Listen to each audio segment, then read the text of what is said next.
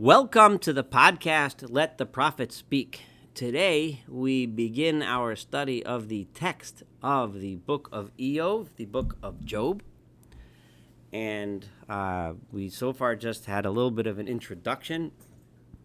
In the introduction, I concentrated mostly on the idea, on the problem of, of theodicy, which is why good things happen to bad people and why bad things happen to good people.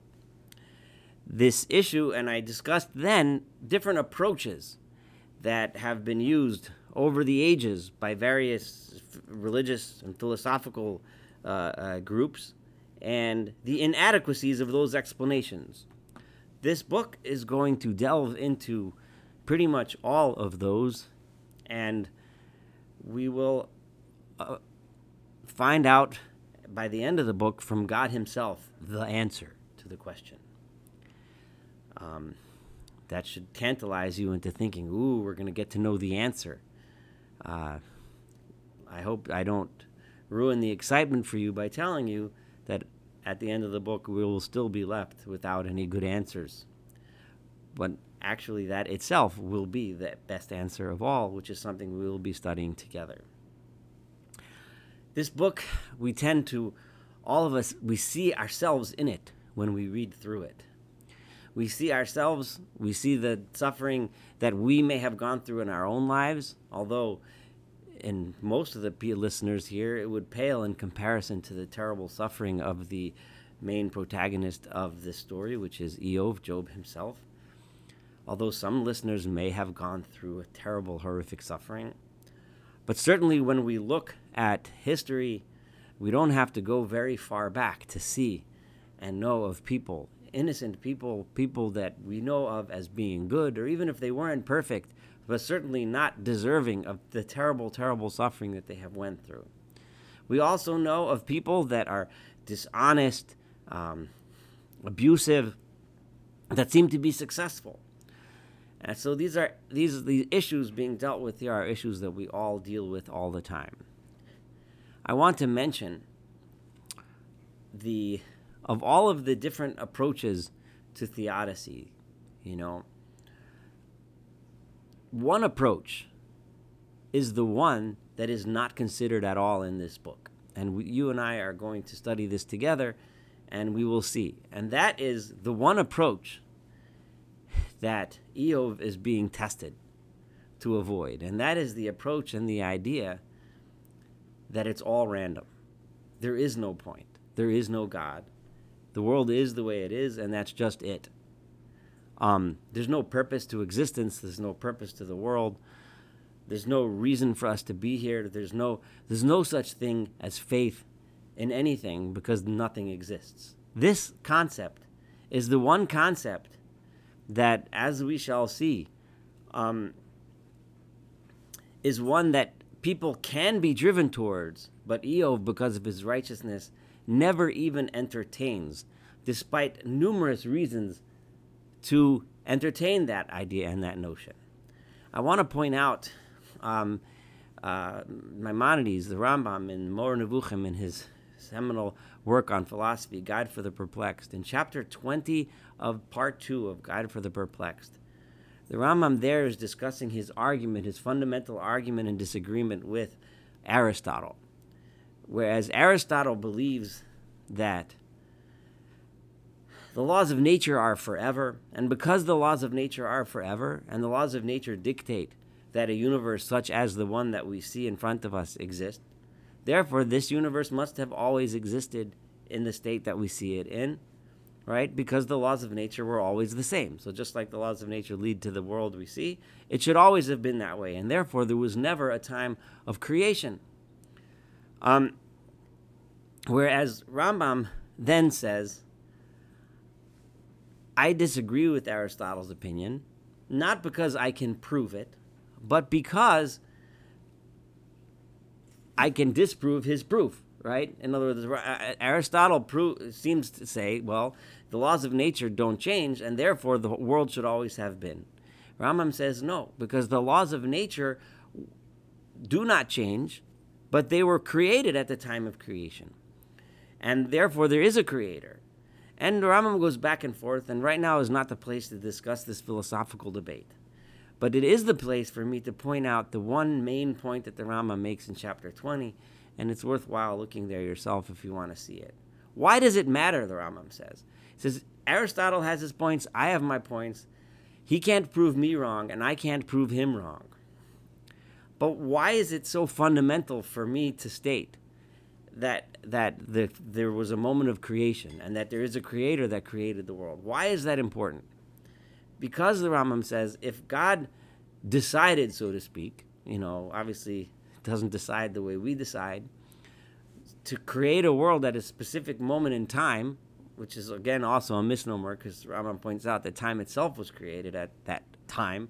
So this is kind of a circular uh, sentence. um, that means he did it for a purpose, for a reason, right?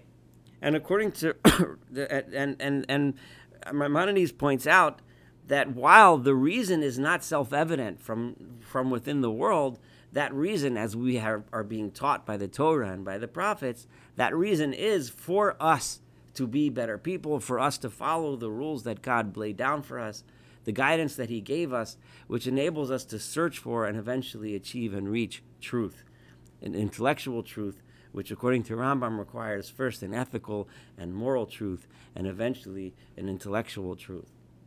So, so in other words, if we don't believe in a creator, right, that created the world, then there's no purpose, there's no point. Then everything is the way it is simply because the laws of nature dictate that it should be such. And then there's no point in keeping the Torah, there's no point in keeping any moral or ethical system which could lead people closer to the perfection that God wants from us. There's no point in talking about what God wants. It's this fundamental uh, thing that that underlies this entire book, even though we the book doesn't even discuss this issue.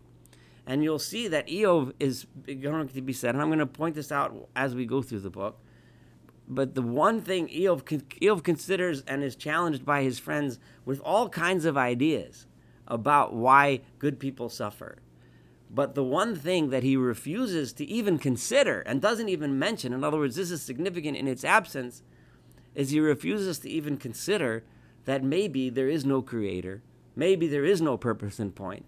Maybe everything is just the way it is because that's the way it has to be, and the laws of science and nature dictate that this is the way it should be. Now, um, with that introduction, let's begin the book. I mentioned a little bit in the intro that the first two chapters and the end of the last chapter are the story of Eov, uh, written in a, in a narrative style and the entire bulk of the book, the 40 chapters in between, is written in a poetic style, a very difficult style to read, but a beautiful poetic style. It's written in the style of biblical poetry. And that consists of the debate. And many have pointed out that it's structured in such a way that it seems like it was structured to be a, a, a play, something to be performed. So it says a little story, of this and of that, which we'll learn in a minute, and then um, and then the play was performed in such a way that each of the characters would come on stage, give their speech as to what they think, and then uh, you know step off the stage, you know, or, or then the next person on the stage would say his story and so on. And I'll point out a few places where it sounds this way. Ish eretz utz. There was a man in the land of Oz Yes, there was a man in the land of Oz.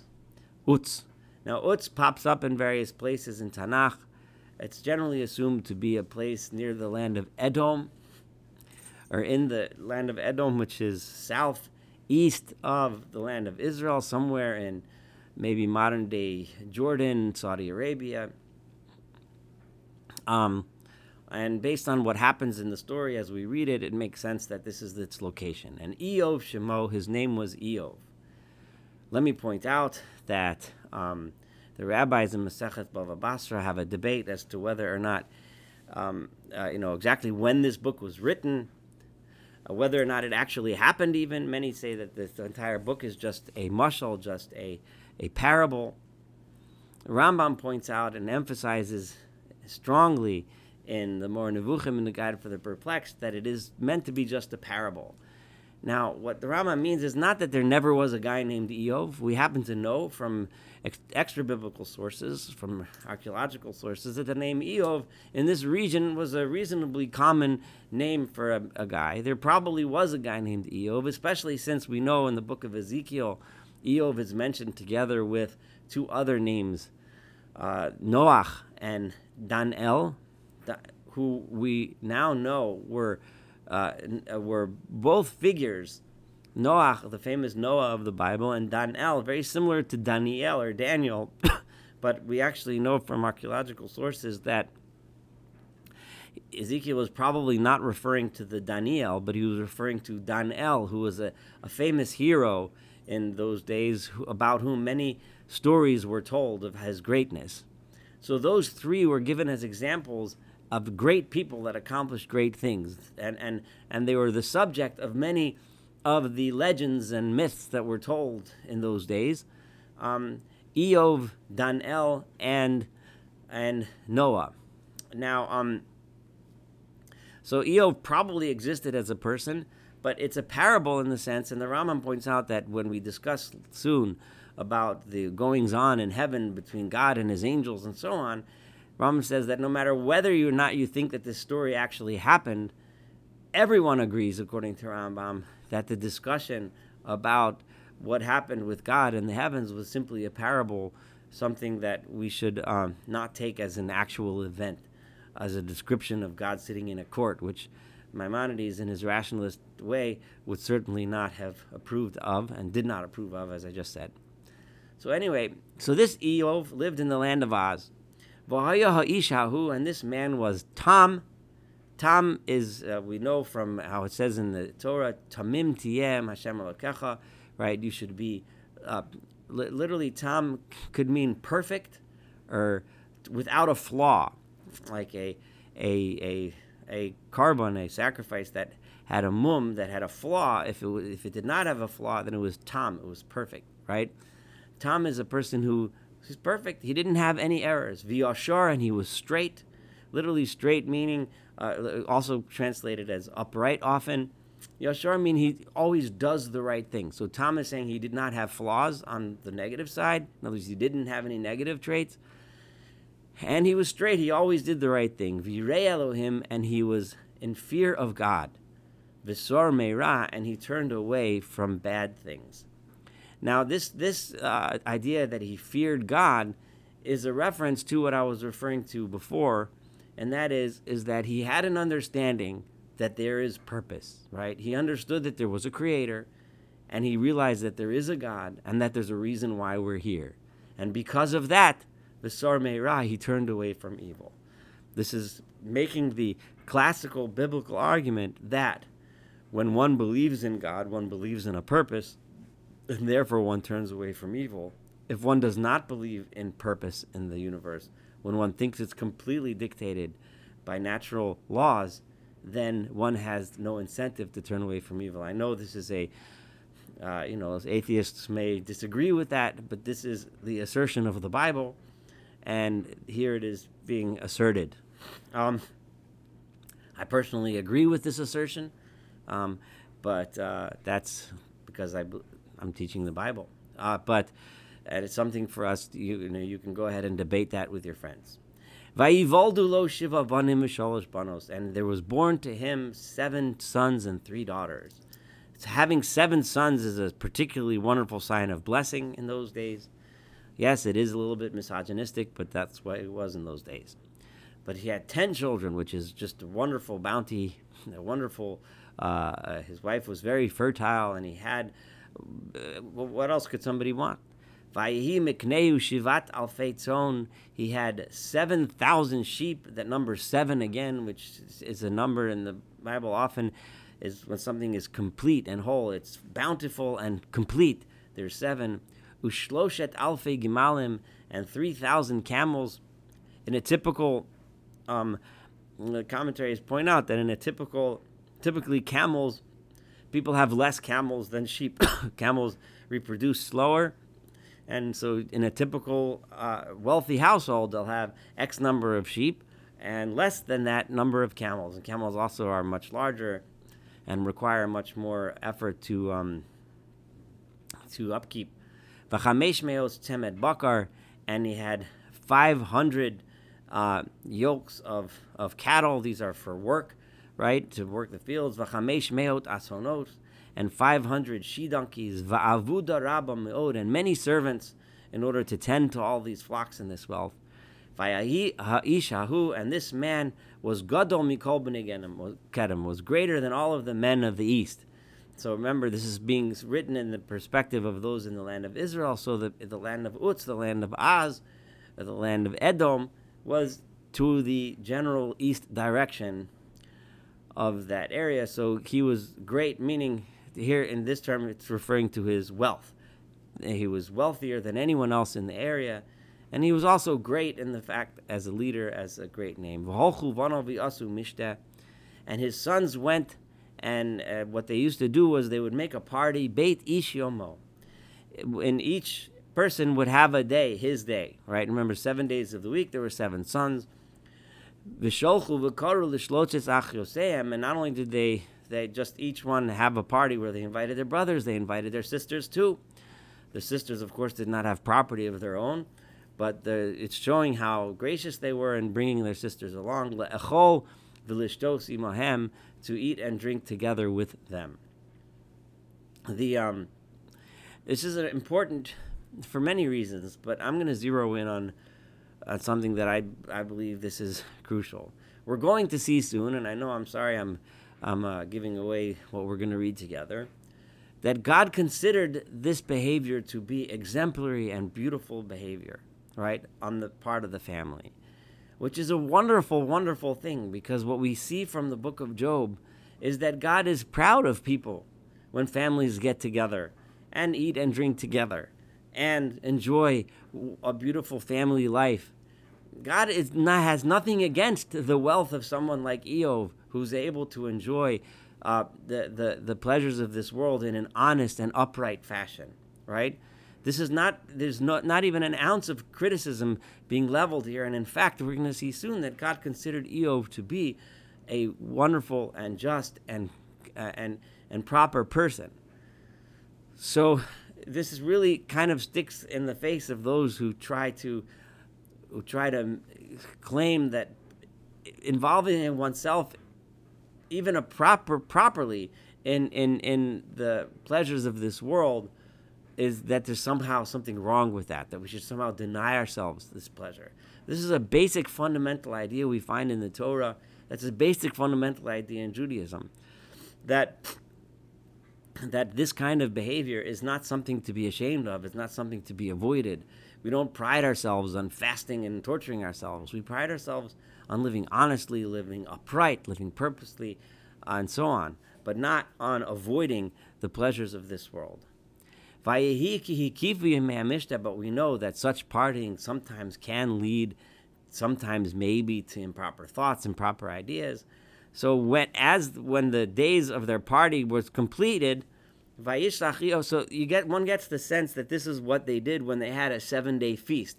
And we know from the Torah that typically the feasts of Pesach, the feasts of Sukkot, of Passover and Sukkot holidays are seven day feasts. That was a typical time. So when they had the feast, that's how they would celebrate the feast.